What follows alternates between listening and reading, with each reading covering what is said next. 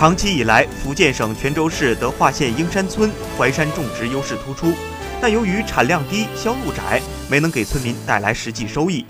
近年来，英山村依托资源优势，成立淮山农民合作社，创新推行党支部加合作社加基地加农户精准扶贫模式，走出了一条精准扶贫的新路子。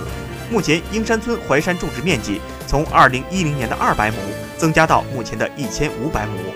淮山种植户六百多户，年产值四千多万元，解决了农户增收问题，还带动德化县各乡镇种植户发展淮山种植一万多亩。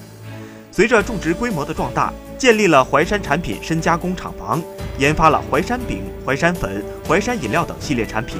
对此，党员群众交口称赞。